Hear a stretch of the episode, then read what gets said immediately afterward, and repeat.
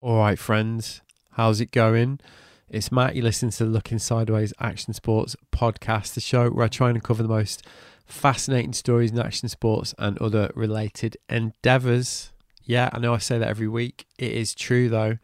Thanks for checking this episode out. It's a return visit from the great Lesley McKenna, who makes her second visit to the show a mere four years after she first came on back in June 2017. So, Lesley is a snowboarder. She is also one of the main people behind GB Park and Pipe, program manager, I believe. Um, although she'll probably correct me if I've got that wrong. I'm always getting that kind of thing wrong. Um, but she's been involved behind the scenes, well, front front of scenes and behind the scenes with UK snowboarding for well over 20 years. Um, as a professional. She's been to three Olympics, I believe. And like I say, as one of the honchos of GB Park and Pipe, which has enjoyed such success in recent years. Now, Lesley, when she came on, like I say, four years ago, was actually my first ever female guest. Um, and I just had a quick look at that episode before recording this intro. And yeah, a lot has changed, not least with this podcast, which at the time was very much in the early stages. I mean, I had an audience but nothing like the audience I'm lucky enough to have listening to the show each week now. Um, and we were pre Pyeongchang 2018 when we had that chat. And, you know, in the meantime, a lot has changed. I mean, Billy Morgan took a bronze medal in Korea 2018. Um, you know, large part due to the work Lesley had pioneered with GB Park and Pipe. And obviously, since then, surfing and skateboarding have appeared at the Tokyo Olympics, meaning we're well and truly through the looking glass and into a new uh, board sports era. It's the type of new territory that is, to my mind, crying out for the type of sophisticated insight that Lesley specialises in. I've long held the opinion she's one of the most original and quietly influential thinkers in action sports. And her viewpoint, if you ask me, is needed now more than ever. I mean, that's why I asked her to write a blog for my newsletter earlier in the summer in which she put forward some views about the relationship between action sports and the mainstream that um, set the cat among the pigeons, you might say, below the below the line, and yet again made me personally rethink the way I view the current state of the sideways world. And that was what inspired me to ask her to come on the show once again to discuss all of the above and much more, which is what we did one August day in 2021 via Zoom. You know, I mean, the one with Joe I did in person last week. This one was via Zoom. Still good though. I mean, I've been lucky enough to be close friends with Lesley for over 25 years now, and I always relish our conversations and time to give together. I know the conversation is going to leap off into spontaneous directions, and that I'll find it personally thought provoking and intellectually nourishing. Now, I purposely didn't prepare for this conversation so I could enjoy that spontaneity in real time. And that's exactly how it panned out. So I'm just going to leave it there. Um, I'll be back at the end with more of the usual. But in the meantime, here's me and Lesley McKenna. Enjoy.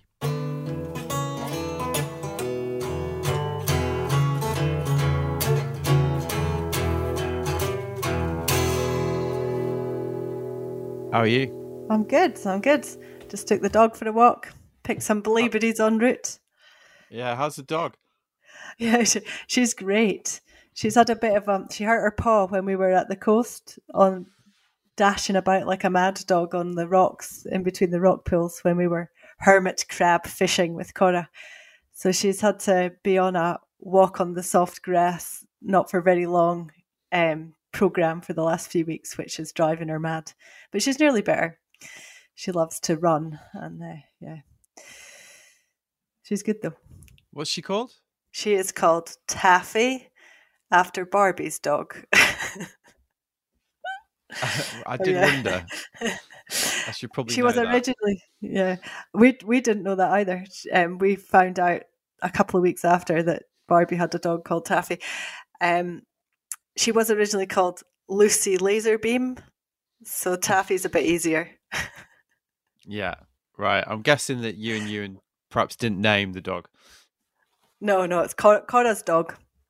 Yeah, no, it's great though, isn't it? Yeah, it's. I'm, I'm, I'm proper like. Why did I wait till I was 42 years old to get a dog? That was really stupid. I've missed 25 years of dog ownership time. Yeah, it's good. It's, she's a great little character, a great addition to the family. And how are you anyway? What's going on? What's going on? Um, yeah, just finished moving into our new house. Well, we're not really finished yet. We'll probably never be finished, to be honest. We are kind of trying to tidy up the garden a bit or the surrounds. We live in the woods, so it's not really a garden. But yeah, um, there's lots of little small jobs to do. But the house is awesome. We're in such a lovely spot.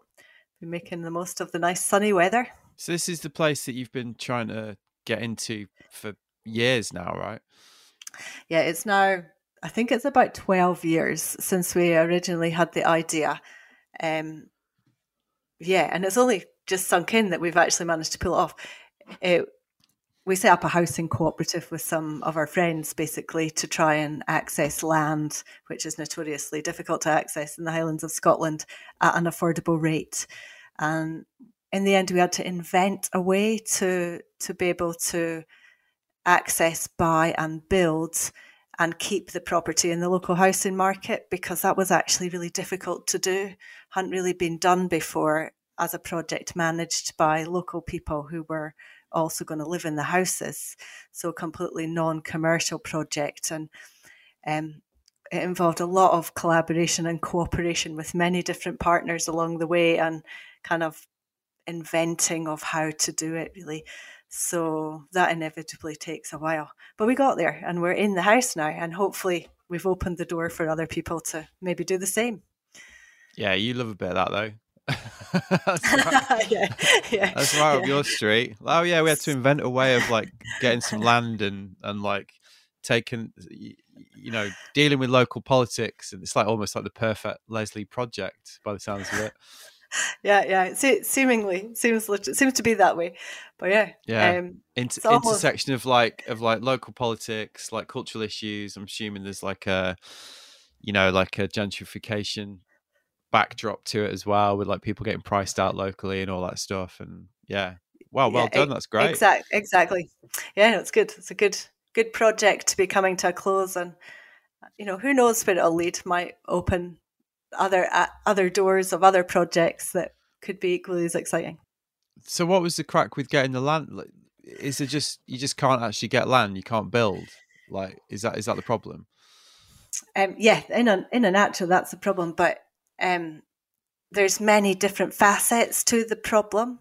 So, um, land ownership in Scotland is notoriously um, exclusive anyway. You know, the, the land is owned by not very many people um, compared to the amount of people who, who live in Scotland. And then the way that land own is owned doesn't make it easy to you know you can't just buy it off the shelf and build a house even if you have the money or, and the means to do that it's really tied up in many different ways and the whole planning process is another layer on top of accessing land. And because Aviemore is part of the Cairngorms National Park, there are also um, lots and lots of constraints on development because it's a national park, which is, you know, on the, the face of it, a good thing because you don't want um, development that's going to harm the environment of the national park.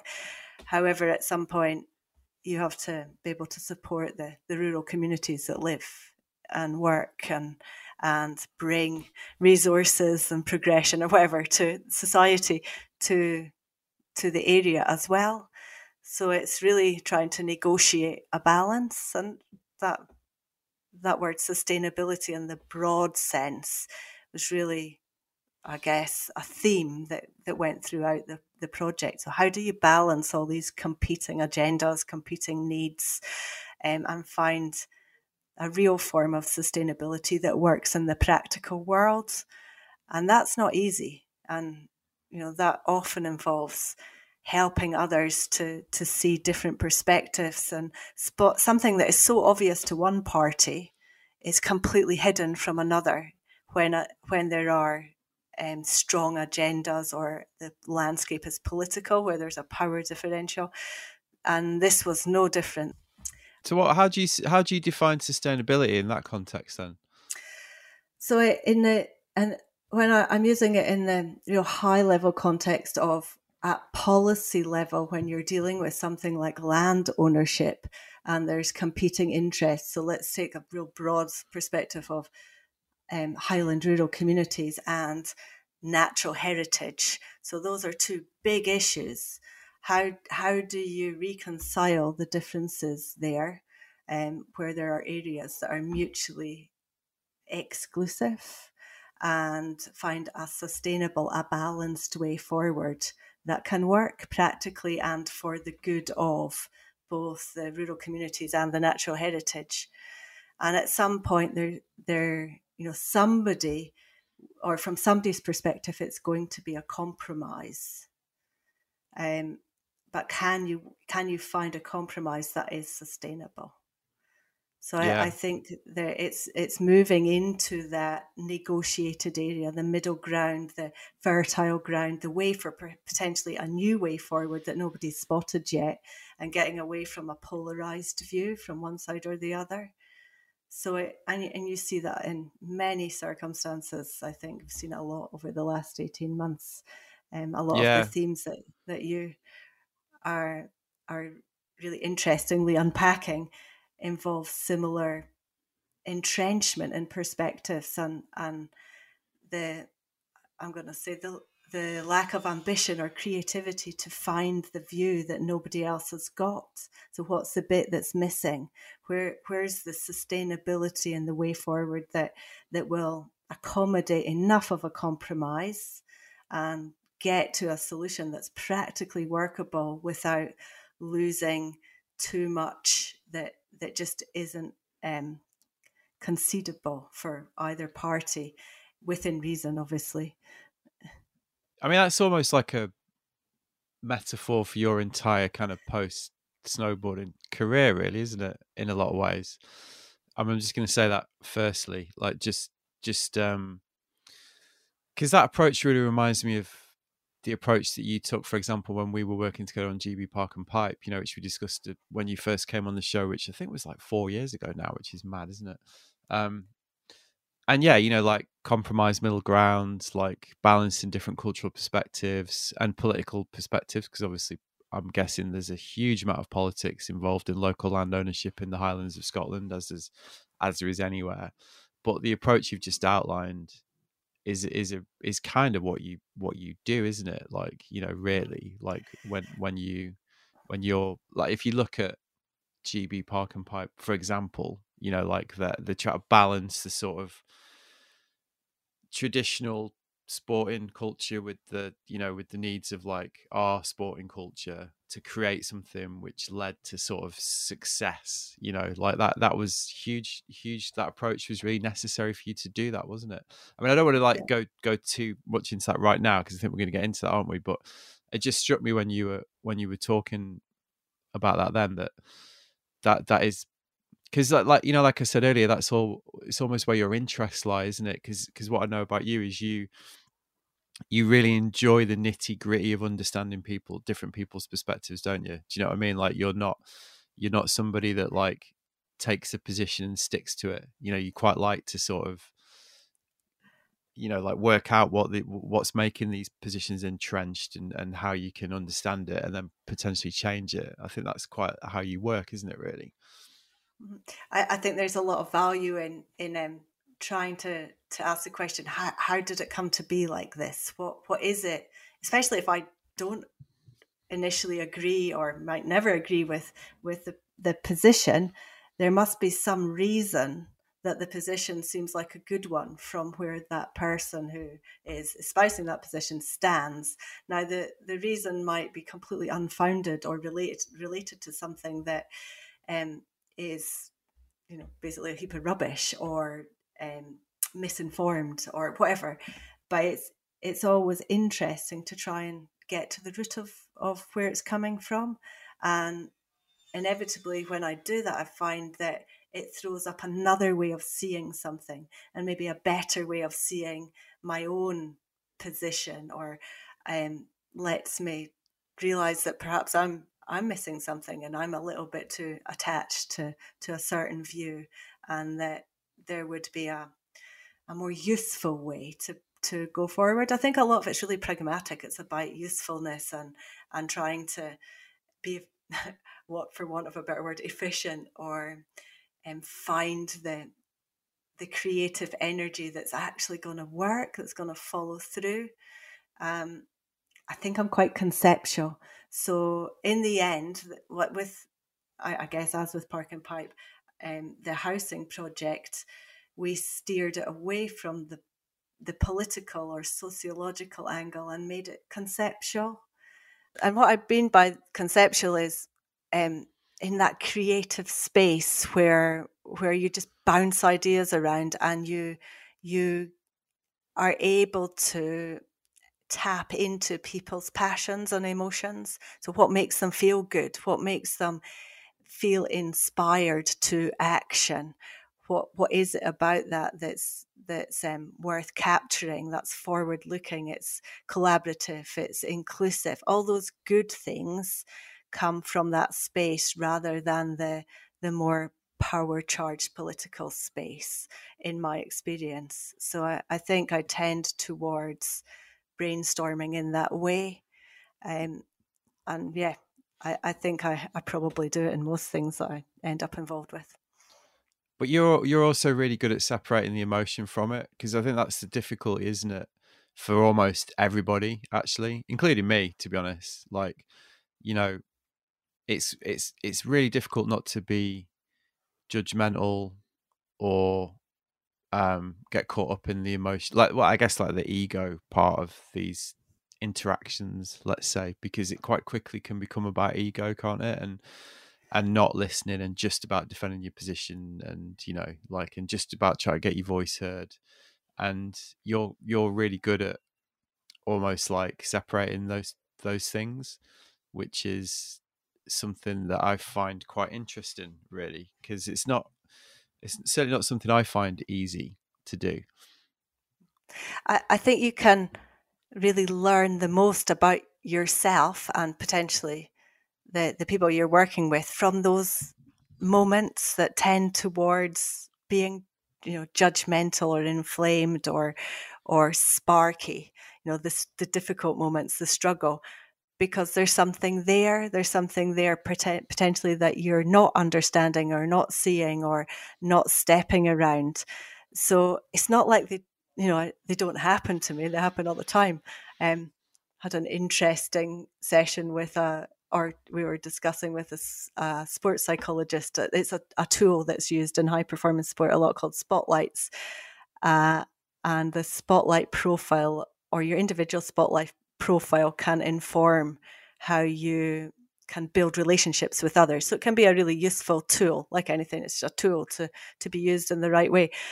But the interesting thing was that it it was um, throwing up things like, you know, I was balanced and considered, and you know, I think you've probably known me long enough. I, I'm actually really quite opinionated and love an argument, but perhaps I've learned over time to to look further than that initial opinion or reaction and that that's where the the spark of genius if you like or the opportunity to learn lies. And um, I came across a great um, a great definition of this in in a book by um, uh, Alastair McIntosh, who's a, a writer, he writes a lot about Scottish politics and related subjects, but he calls it the shadow strike. And what he means by that is when you've said something or done something uh, that that inadvertently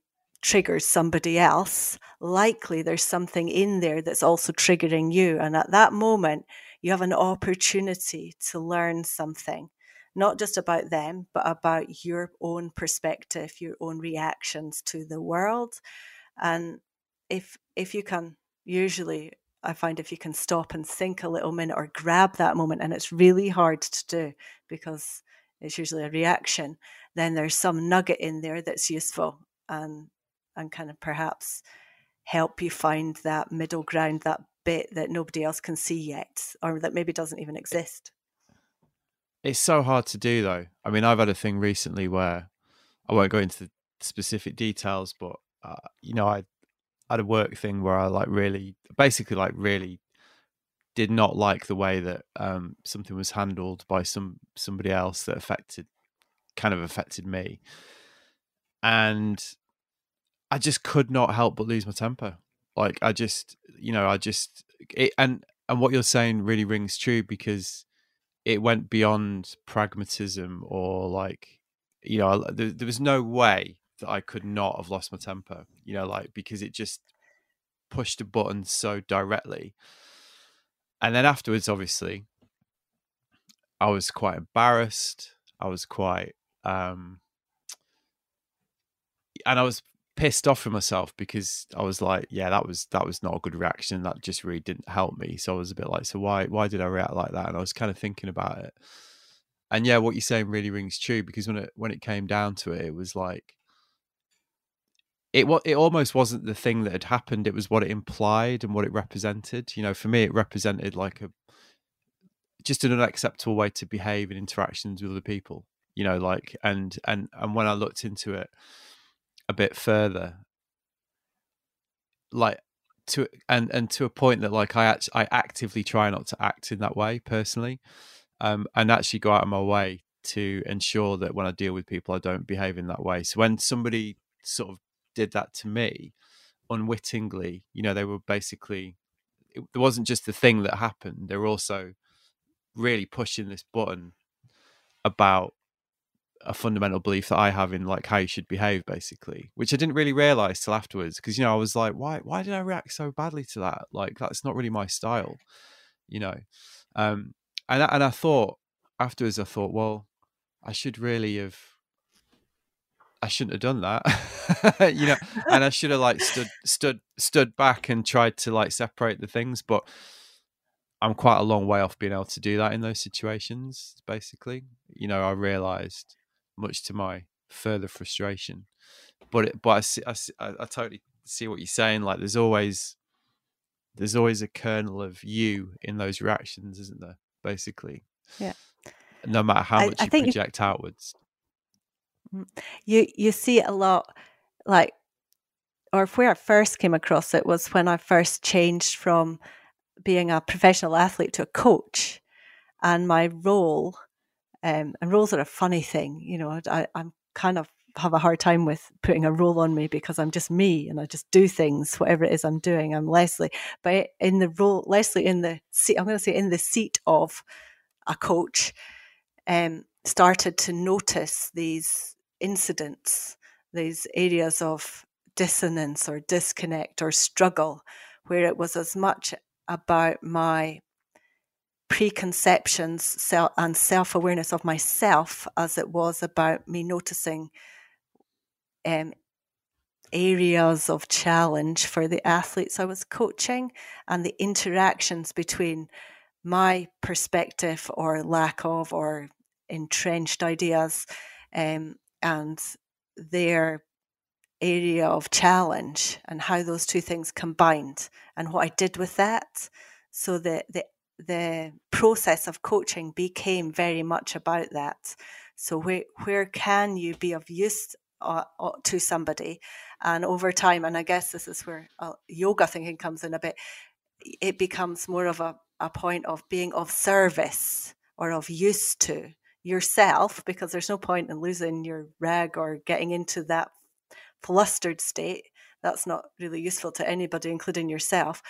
Um, to to be able to to create co-create because you don't do it on your own solutions creative solutions and ways forward i think in the case that i'm just to finish that thought that, that i was talking about there was another layer to it as well which was because i because i because i don't react like that normally you know i'm normally really good at separating like emotion and you know being logical and being rational i mean again as you just said we know each other very very well i think you know what i'm like i'm pretty good at that but the fact that that failed me at this moment put, kind of put another layer on it because I was because it made me even more annoyed about the whole thing because I was like, I just don't do this. Like, why am I doing this now? You know, like, and it was yeah, it was it was it was challenging on a number of levels, really.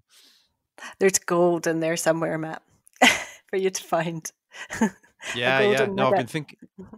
I've been thinking about it quite a lot. Yeah, I mean, thinking have you have you kind of learned the ability to do this then? This quite conceptual form of thinking that we're talking about. This almost like you know, if we could could conceptualize it, you know, this ability to stand back, to to employ pragmatism, to to kind of look at what's going on and think of pre- preferential outcomes. I mean, that's let's just summarize it like that. You know, like have you is that something that you've learned over the years?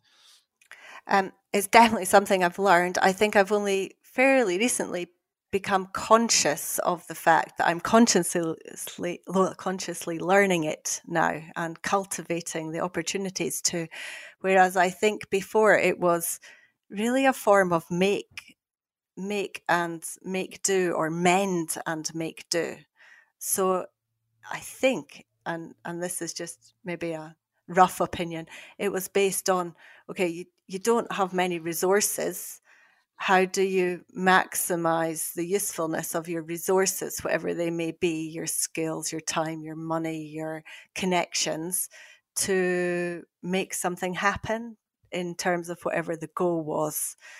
And I, I think that idea. So, sorry to interrupt. You're talking. You, sorry to interrupt. You're talking practically then when you were an athlete. Yeah. So this was almost like a. So this was almost like um. Just to clarify, so I interrupted. Like this is again like just supremely pragmatic because if we think back to when you were an athlete, obviously it's very different to how it is now. You didn't have resources, you're doing it all on your own. You know, we covered this quite a lot in, in the first episode that we did together, which I implore people to listen to for some backstory. So that, but that was a, that was a result of of the specific circumstances that you were in. Um, yeah, I, I I think so, and you know my ex my experience of living in that way, and and um, ultimately the the things I was able to achieve by living and working in that way brought that the approach more into consciousness, I guess, so that I was aware um, of when it worked and when it didn't. Um, what sits behind that, um, yeah, I'm I'm still looking. I'm still questioning. You know, what what is ultimately the the stance or the view I have on life in general that perhaps led me to work in that way in the first place. Because I, the older I get, the, the more I realize that it's actually not so common to work in that way. Um, and uh, yeah, it's it's taken me a while to to appreciate that that's okay. How do you feel about that? Um, yeah, I, I, I to me, it's such a common sense way to work that it just bemuses me that that it's uh, not so common. But you know that that's a that's what a blind spot is, isn't it? Yeah, yeah, I, I recognise that. Yeah. So what you what you doing work wise at the minute? It's ages since we spoke, isn't it? I can't actually remember last time we spoke. I mean, we normally speak pretty frequently, but I think it's probably like earlier this year. So what's been what's been going on? What are you up to? Um, so what I'm up to, um, I've just started um, actually a, a, course for coach developer practitioners. It's a bit of a mouthful, isn't it? With UK Sport, and that's a general um, position that that UK Sport see as as working within the system, and by system I mean the UK Sport funded sports, where um, practitioners, people come in and support coaches to to be able to learn to be more effective in what they're doing but interestingly, a lot of the approaches are really similar to my natural way of working. It's a really pragmatic and practical, um, pedagogical, that just means teaching, um, in a very holistic sense um, kind of role. So I'm, I'm um, excited about that course. There's some great people doing it as well. And it's always nice to look outside your free sports bubble and see what the rest of the sporting world are doing. And at the same time, I'm working part time for GB Snowsport, still helping them with their program management on the snowboard side. And how is life in the uh, free sports bubble in the current context, in the post Olympic COVID era? um, yeah, the COVID era, um, anyone who's who's been, I guess, lucky enough to still have or still travel around internationally themselves or be helping others to work and travel around will resonate with the ridiculous amount of paperwork and ever changing rules and protocols that, that um, you have to juggle in order for that to happen. But, you know, rightly so. It's definitely been a challenge. Um, it's been wonderful to watch the Olympics and the the Summer Olympics in Tokyo that's just happened, obviously, and to see the changing narrative coming from from the stories coming out of the Olympics. I've I've definitely enjoyed sensing at least and, and obviously hearing and seeing a little bit of a sea change and watching the the entry of skateboarding and surfing and sport climbing and freestyle BMX. Yeah, I've very much enjoyed that and I think that's going to have a positive effect on the Winter Olympics that are up and coming as well. Yeah, that's interesting, isn't it? Because we've been talking a bit about this. I guess you're talking generally about.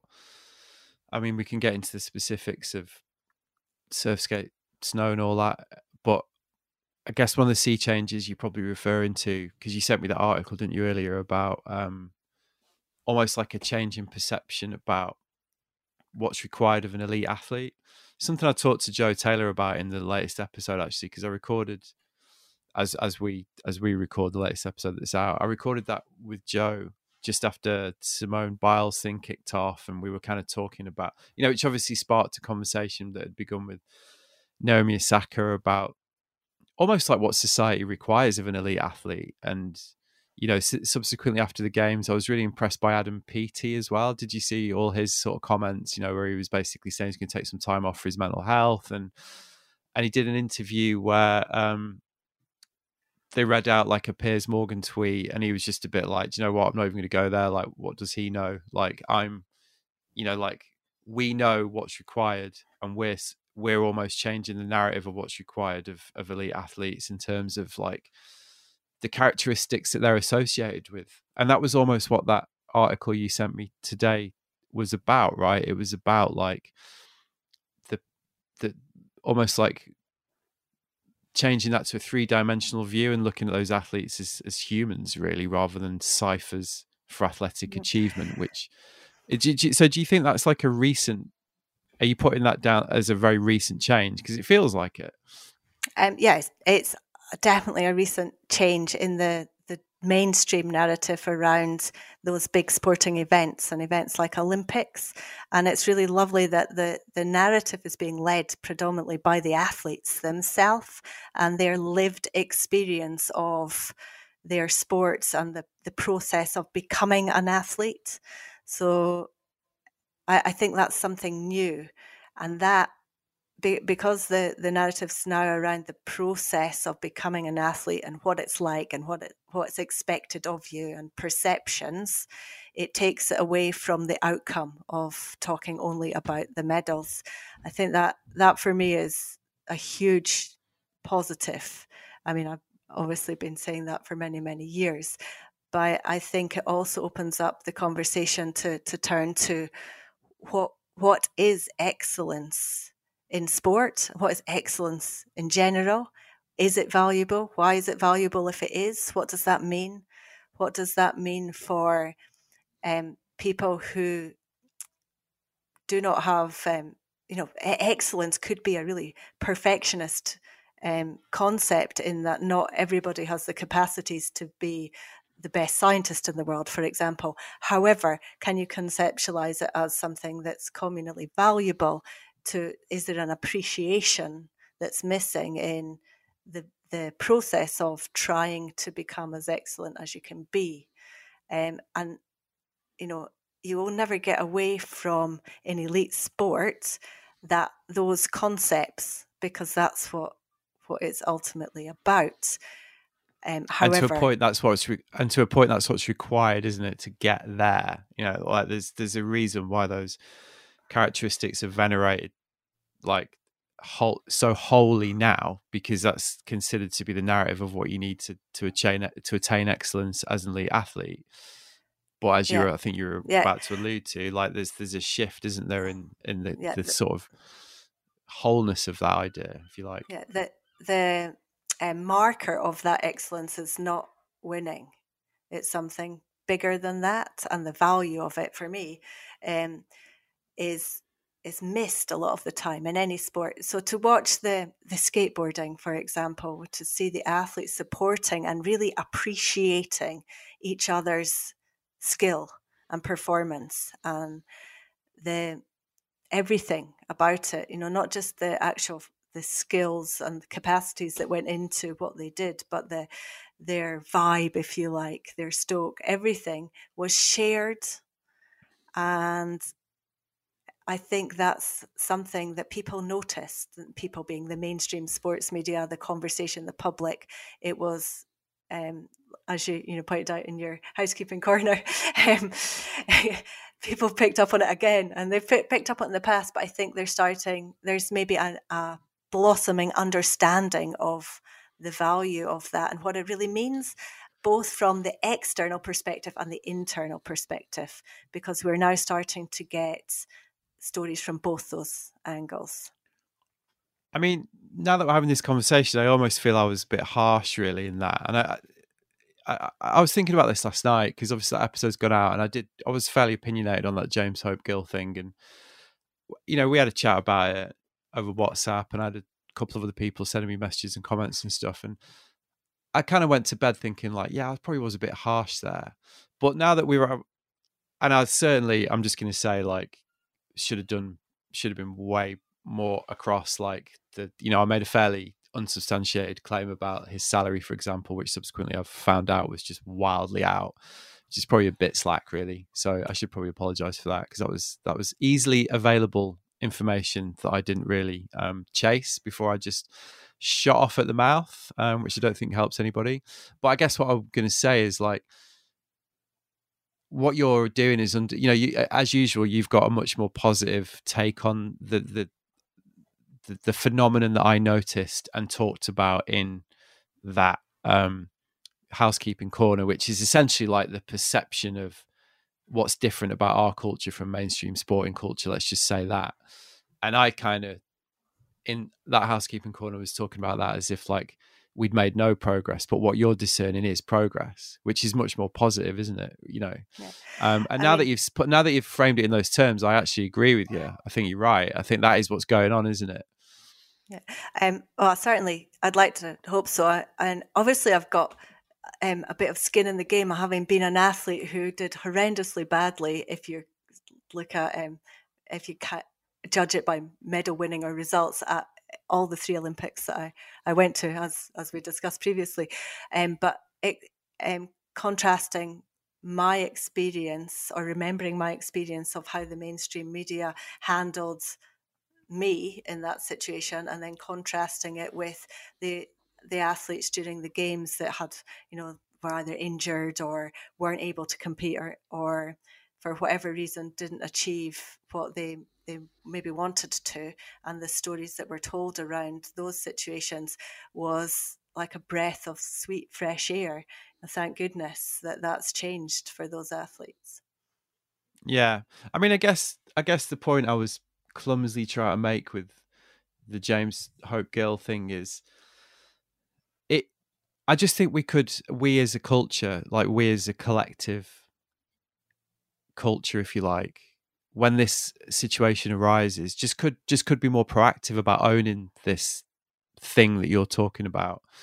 And you know that, like i was kind of saying those those are just opportunities aren't they to like to like because at the minute like what's happening is if you look at the reaction to for example you know i use the example of like every olympics it's always like wow check this out the snowboarders they're all mates they don't care who wins, you know, like, and that's like the classic sort of difference between the two sporting cultures we're mm-hmm. talking about, isn't it? You know, like on the one hand, winning is everything, on the other hand, community is everything. And as long as the community does right and somebody wins in the right spirit, we're happy as a community. Let's just again characterize it like that. And I think the point you're making is true. And I think the mainstream is groping towards that realization, helped by this, but by what they're seeing when sports and activities like skate, surf, and snow are on the Olympic stage.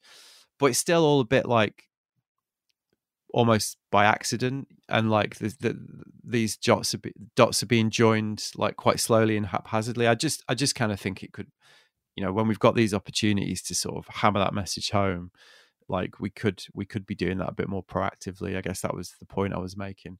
But the other question I've got for you is on this whole topic. So you know, I think the work I've said loudly over the years that I think the work that you did for GB Park and Pipe, you know, is just gets more visionary by the year, really, because obviously what you were trying to do was create an environment where we could bridge these two sporting cultures and give the athletes the chance, a better chance than you were given by the environment that you were in.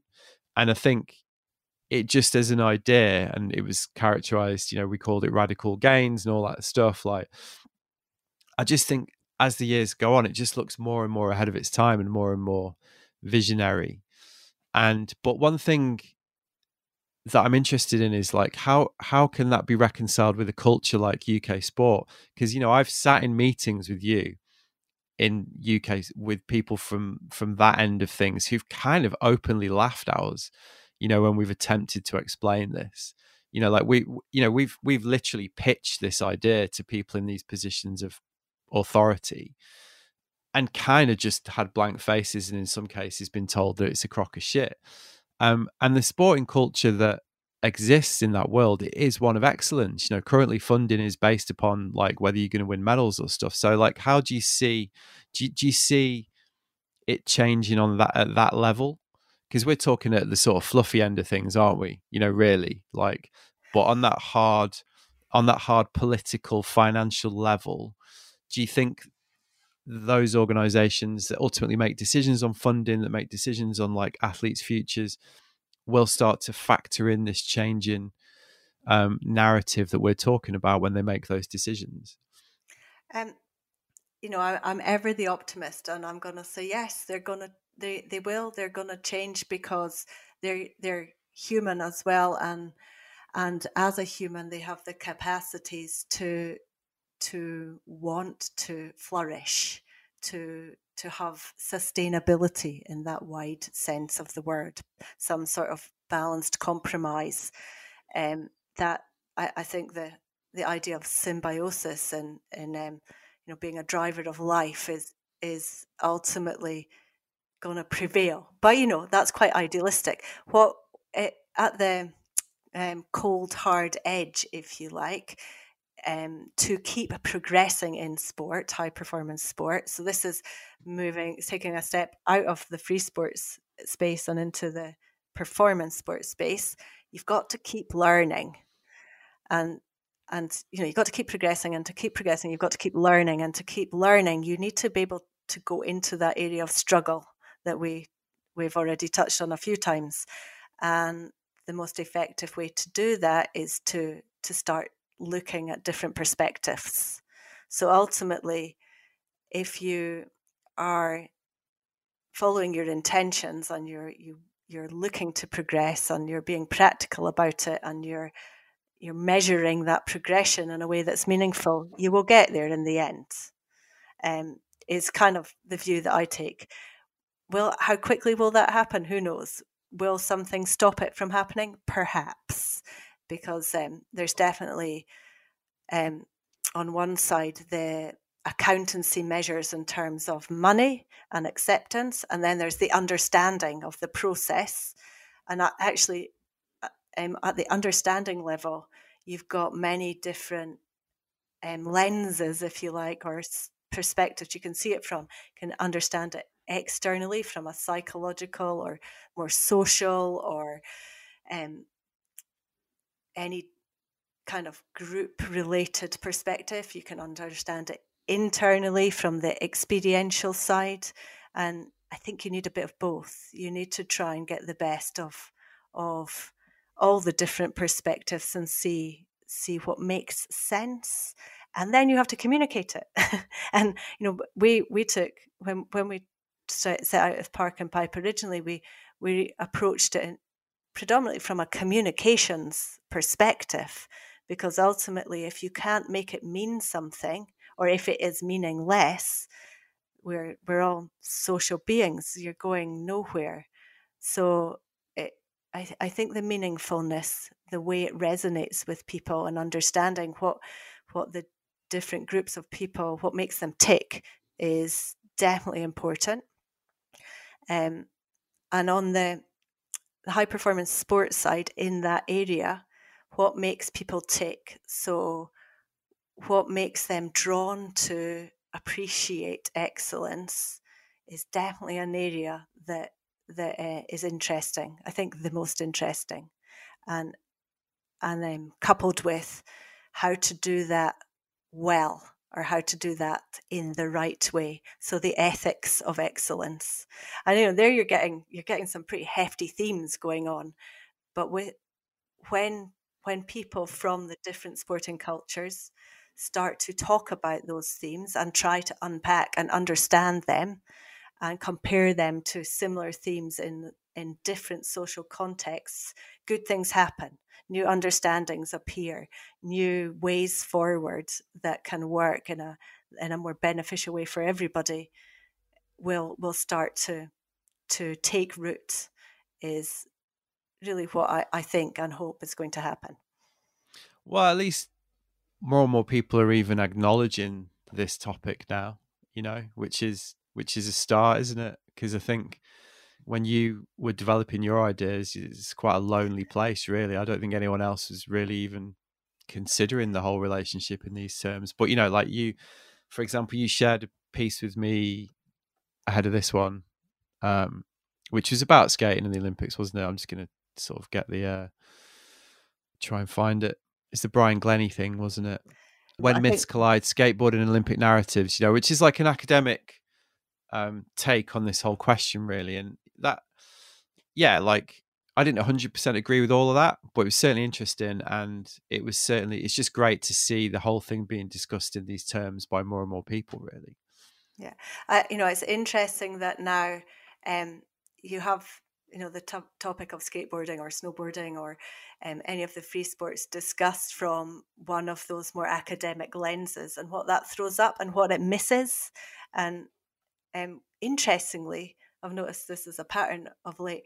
Um, quite often, what's missed is the excellence bit. So you've got to be careful if um, you know to change the narrative away from winning at all costs, which is important, and that's great that the narrative's moving away from that. Um, you don't throw out the excellent bit because what happens then you you kind of also miss the point. Um, well, that so was there- the there's- point of your, that was the point of your blog that you wrote for me, wasn't it? The other week, basically. Um, um, like- yeah, you know, or really the, you know, how do we in this day and age, not only just within our free sports world, but in the wider world, how do we handle the idea of success and excellence, um, and what pitfalls um, become of us if we mess that up? I mean, one of the reasons I really liked the blog that you wrote, um, could you summarize it quickly, actually, if people haven't read it? It's on my Substack page, which is the newsletter page, basically, if people haven't read it. But how would you summarize that piece? Um, how would I summarize that piece? Um, I would summarize that piece by saying that um, it started out as 8,000 words long and you laughed at me and told me to cut it to a thousand. So, yeah, I forgot about that. um, oh, it was it was but- great working on it though because I think we were both we were both sort of. It was just a great way of working ideas out, wasn't it? You know, like working on that together. It was, it was, Yeah, it wasn't a, it was a long process, let's say, but it was it was definitely valuable because the more it went on, the more I think we both understood what it was actually about. If you know what I mean. I, you know, absolutely, and it was really, really um, valuable and insightful for me to do that. Um, the main point I think I make is that that thing we call the stoke, and I know that's a really cliched word, but that thing that has internal and external value, personal value, and and culture, communal value, and meaning. It, it's something really special. It's what drives everything forward. It's the the important thing, um, and why is it important? Because that's what what gives people the idea that they're flourishing, that they're having a good life, that they they feel fulfilled, they have good feelings of well being, and um, they feel connected to others, connected to their environment. All all of these things that, if they're not there, people are not happy and people are not productive and people get defensive. So really it's it's a investigation into what that is, what's driving it, and how in the context of free sports, how how does that come to be? And then by extension, how is it handled when it comes to to um, situations of excellence and success, competition or non-competition, um, and the the different competing agendas that we get in the the modern world. I mean, you also pointed out the very obvious collective act of cognitive dissonance that goes on where one form of progression is valued over another purely for cultural reasons. You know, you, mm. you made the point that essentially there's like you didn't use the word snobbery, but like the word snobbery I think is is kind of is is handy, let's say. But you know, like you made the point that in snowboarding, I think it's too early to say in skateboarding and surfing, obviously, that um the Olympic kind of schism, if you like, has has created two forms of progression, one one of which is valued more than the other for cultural reasons rather than for excellence reasons. You know, like the idea that any progression th- that is like that there's almost two branches of progression. There's like the kind of the branch of progression symbolized by the classic snowboard narrative, you know, Craig Kelly, Terje, Nicholas, Travis as kind of symbolized by an event like natural selection and then the, the, the the branch of progression which is kind of sprung up around like the the Olympic competitive path, which is considered generally in negative terms spin to win gymnastics. You know, somebody like Billy, for example, has been a real victim of that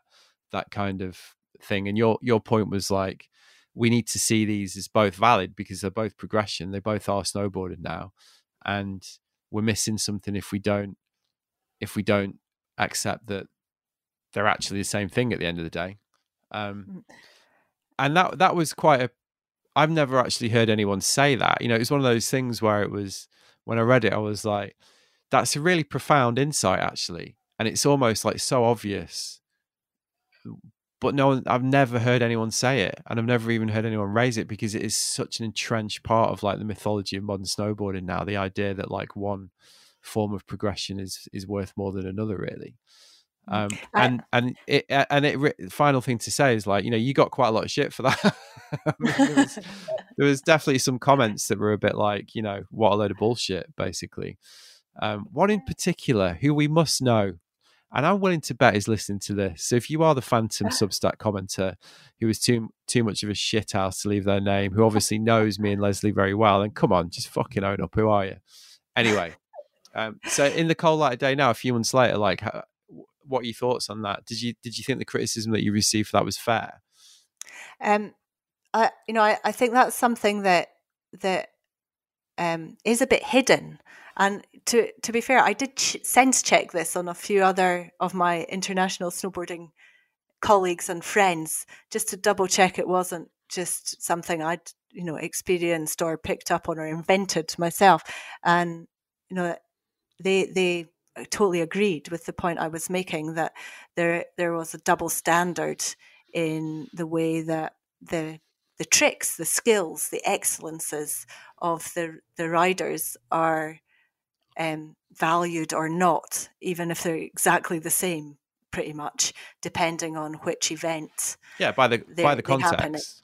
Yeah, yeah, by the context, um, and I I think for me that's so obvious because as an athlete, I experienced it. As a coach, I experienced it. As a manager, I experienced it. it it's there all the time. And um, from from talking to my friends and colleagues, they it's really obvious to them as well. However, it's not something we've unpacked or talked about as a an industry, as a community.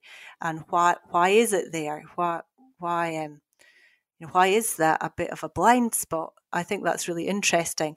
I suspect it's there in other fields as well. I don't think you'd have to go far to, to find another example in a different context of where somebody has a form of excellence that is valued in one context and they take the same skills and present them in a different context and it's not valued in the same way. Uh, and I think that's about who holds the the gates of power, if you like. It's about who's got the privilege and how they use that. So it's getting more into um, this the social sphere and and you know important important conversations about equity and equality and um, access to opportunity. Well, it's a challenging thought on a lot of levels because it it kind of cuts off at the knees the idea that everybody you know likes to think about these these activities that you know at the heart they're like quite fluffy friendly places and it's all like progressions at the forefront and it's community and blah blah blah but you know you use the phrase double standards i use the word snobbery like that they're, they're like pretty intrinsic parts of it but that again are hiding in plain sight that just don't really get talked about. So whether you agree with it or not and I'm not sure I hundred percent agree with it to be completely honest. Like you know, if it, not that my personal opinion matters um, in this case, but I just thought it was such an interesting thought and such a confrontational thought that it was really worth talking about and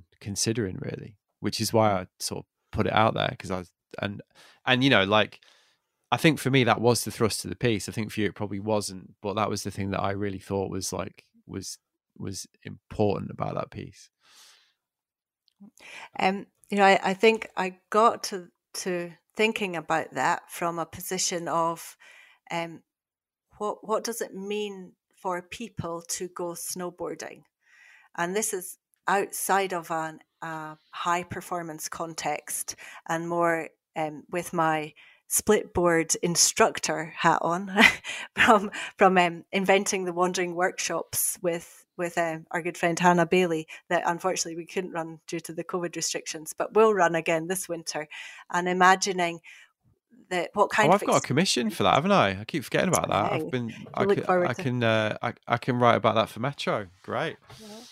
So you know, so as you're coming on on one of the, the wandering workshops weekends what kind of experience can we set up for you to learn something about yourself and value those things that you learn which are your own form of you know flourishing accomplishment excellences whatever you want to call it? How does that work? What does that mean? How can how do you make sense of that? And then to think about the experiences of these high performance athletes and to think how how do they personally experience what they do and other people's perceptions of what they do in the different contexts?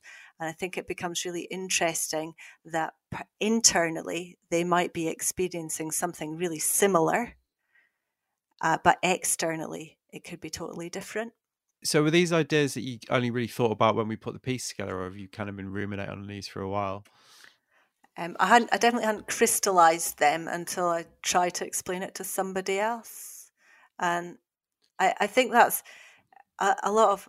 So I've, I've also been toying, toying is the, the, right word, with the idea of of uh, doing a PhD in more ethics and philosophy around free sports. That might that may or may not ever happen, but from looking at that field and, and trying to understand how you would approach doing a project like that um, and understanding what the different philosophical lenses, if you like, the different branches bring to understanding why people do what they do and what um, why they give value to certain things, depending on how they see the world, really highlighted to me that it's important to, to question and it's important to notice what the different um, ways bring. Uh, so, depending on how you're viewing your experience from a personal standpoint, is it internal? Is it external? Where are you placing value?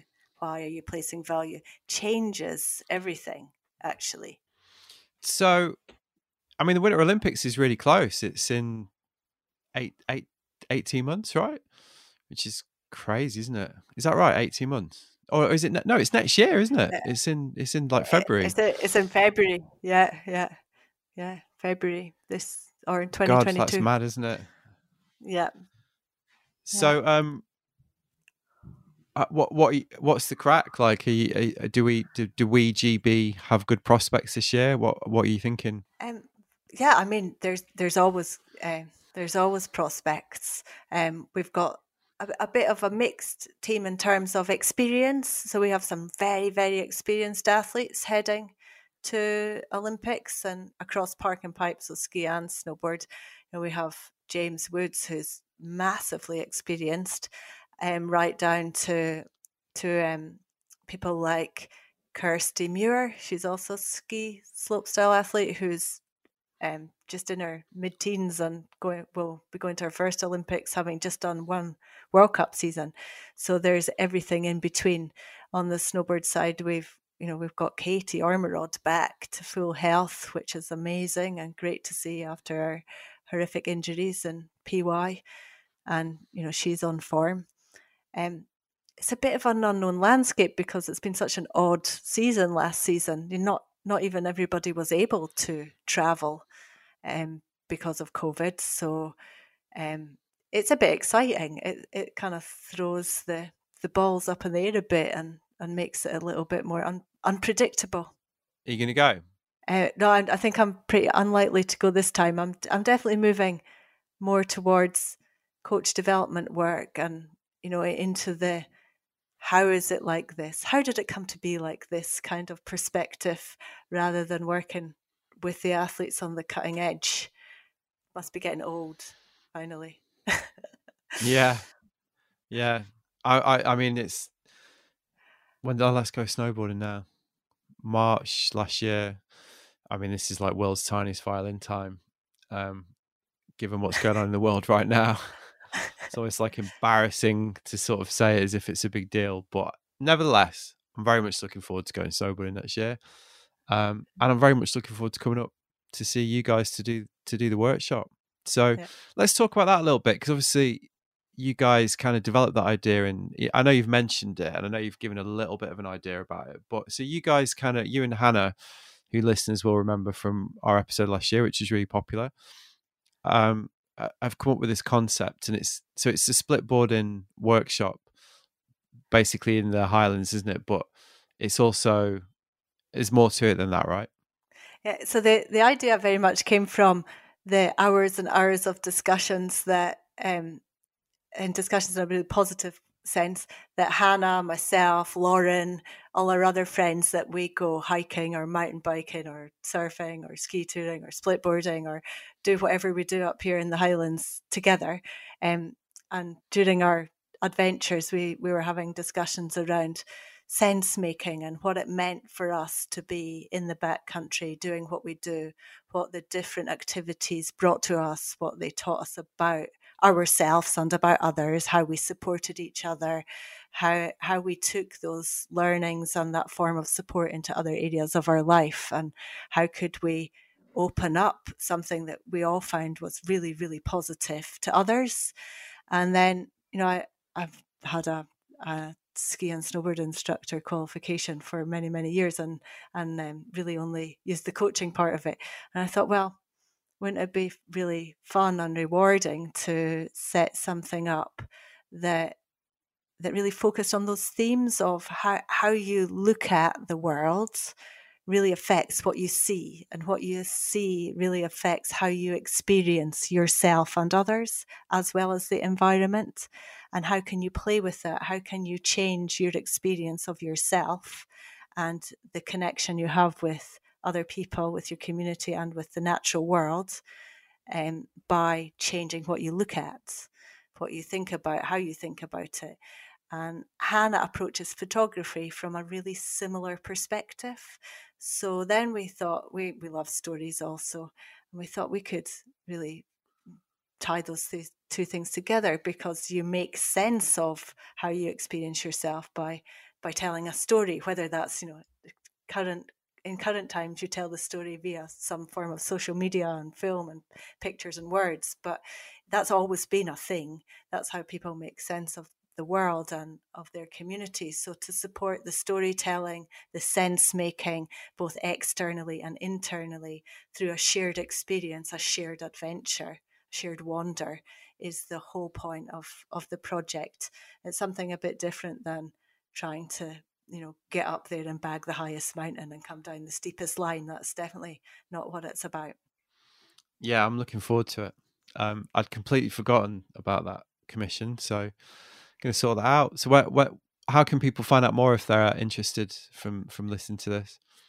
So, um, we we have a website that um, it's been it's a bit dormant at the moment, but in the next few weeks, as winter approaches, it'll be back live. We'll put some new dates up. So, wanderingworkshops.com is the website, and you can also follow us on Instagram. It's wandering WRK shops on Instagram, um, and you know, direct message us, hit um, hit us up, ask us questions.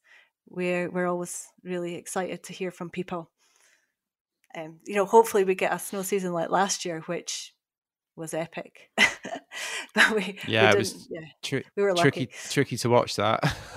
yeah. Fingers crossed. Yeah, yeah. Hey Lesley, well you got to go, haven't you? Because you got to go and do the school run. But um, that was great. Thank you. Um, well, thank I hope you. you didn't mind how casual I was about arranging this, but um, it's quite nice just to be able to like jump on a call with a friend. So thanks very much. So there you go. That was me and Lesley McKenna, and I hope you enjoyed it. As mentioned at the top, Lesley's one of my dearest friends. So that was a very fun hour or so for me. Um, yeah, I found it as usual very thought provoking. I hope you did too. I mean, Lesley's opinions on these things can be complex and quite polarizing. And to demonstrate that point, I'm going to read out a couple of comments off the back of the blog that I talked about earlier. The first one, very positive, from Alex Doer. Doer, sorry, Alex. I do know Alex. He's involved in the European snowboarding industry. Alex wrote, This is one of the most reflective and analytical articles about the topic I've come across since snowboarding joined the Olympic programme. As with many things in life, there are different ways to enjoy the same activity, environment, or experience. Neither should be considered right or wrong, because after all, an experience is very individual. Having been involved with snowboarding politics for more than 20 years, my approach has always been to build bridges, as this will ultimately lead to more people winning, in inverted commas. I do think that the core snowboarding community has made a big mistake because instead of embracing the Olympic pathway as part and form of snowboarding and welcoming possible positive change, people or organisations following their dream or collaborating have been alienated. It is already apparent that similar mistakes have, have been made on both sides in the new sport joining the movement, like skateboarding and BMX freestyle. Instead of learning from the experience snowboarding has gone through. So, you know, that's a very positive comment, even if I did mangle it a little bit. Um, and then we had the aforementioned anonymous Substack poster who me and Lesley referred to during our conversation, who definitely didn't like the article who wrote, This leads, reads like a masterclass in alienating your target audience. No need to patronize people for not being into your vision. vision. Let the core be core and let the punters and their backpatting 20,000 marketing word essays celebrate gold medals and money, not necessarily in that order. If you need convincing, crank a clip of Billy's quad cork and a clip from Arthur Longo's side hits Euphoria and tell me which one gets you more hyped to ride which made me laugh for a couple of reasons. Firstly, because it was anonymous, and I, I, you know, and I'm always like, I mean, we're fucking talking about snowboarding, you know, why be anonymous? And that is like the tamest take on snowboarding ever. So I really, you know, I did say in my reply, like, why, why do you do it anonymously? And the guy was like, well, because I work in marketing. And then I understood it because anyone who works um, in marketing that's using Longo side hits Euphoria to make an argument I mean, yeah, that is up there with the odd socks. Where do they go? A, A, in terms of an original observation. Um, the tantalizing thing, like I say, is that I must know who this person is. I just hope they don't work for me. Anyway, if you're listening, the Substack Phantom, I love you too. And have you ever thought of putting on a bank slalom? Because I hear they're just what snowboarding needs. Anyway, as mentioned, that piece went out on my newsletter which you can sign up to via my website. Every fortnight, I send out a post with the 10 things I think are worth sharing that week. And every other week, I send out a post to the blog from a guest or myself, which is what happened there. If you like the podcast, you'll probably like the newsletter. So sign up to my website, sign up at my website, even www.wearelookingsideways.com. So, what else is going on? Well, I've been invited to be on the jury of the London Surf Film Festival for their 10th anniversary event, which is a real honour. So thanks, Chris and Demi, for asking me to take part in that. I interviewed Demi a couple of years ago on the show, which you can find in the back catalogue. That was a great chat. I also go way back with Chris Nelson, who was one of the very, very first people to commission me as a journalist back in 1996. I not forgot that, Chris. You did me a huge favour there, and um, you know I've always remembered how generous you were towards me. So thanks for that. Anyway, I'm really excited and chuffed to be involved with this one. Head on over to their website and Instagram to find out more. But the dates for the event are October the 7th to the 9th in London. And if you're around, it's a must do. I mean, I might not actually be around because I booked a Maldives trip two years ago and that has been postponed about five times now. And remarkably, it looks like it might actually happen at the beginning of October, which is kind of mental. I mean, there's still a few hoops to jump through, but I'm now getting rather excited. So I'm trying to clear the decks and get myself ready for that. And also for the Brittany trip, which I'll actually be on by the time you hear this. And the forecast is looking good. So if you're in Brittany and you fancy hooking up for a kouign-amann, and a wave, sorry, I mangled that pronunciation as well, then let me know all right, I'll be back at next week. And then he said, I'll be back at the end. God, um, you can tell I'm trying to clear the decks here, can't you? Um, I'll be back next week with another episode. If you enjoyed this one, why not give it a share? Nice one.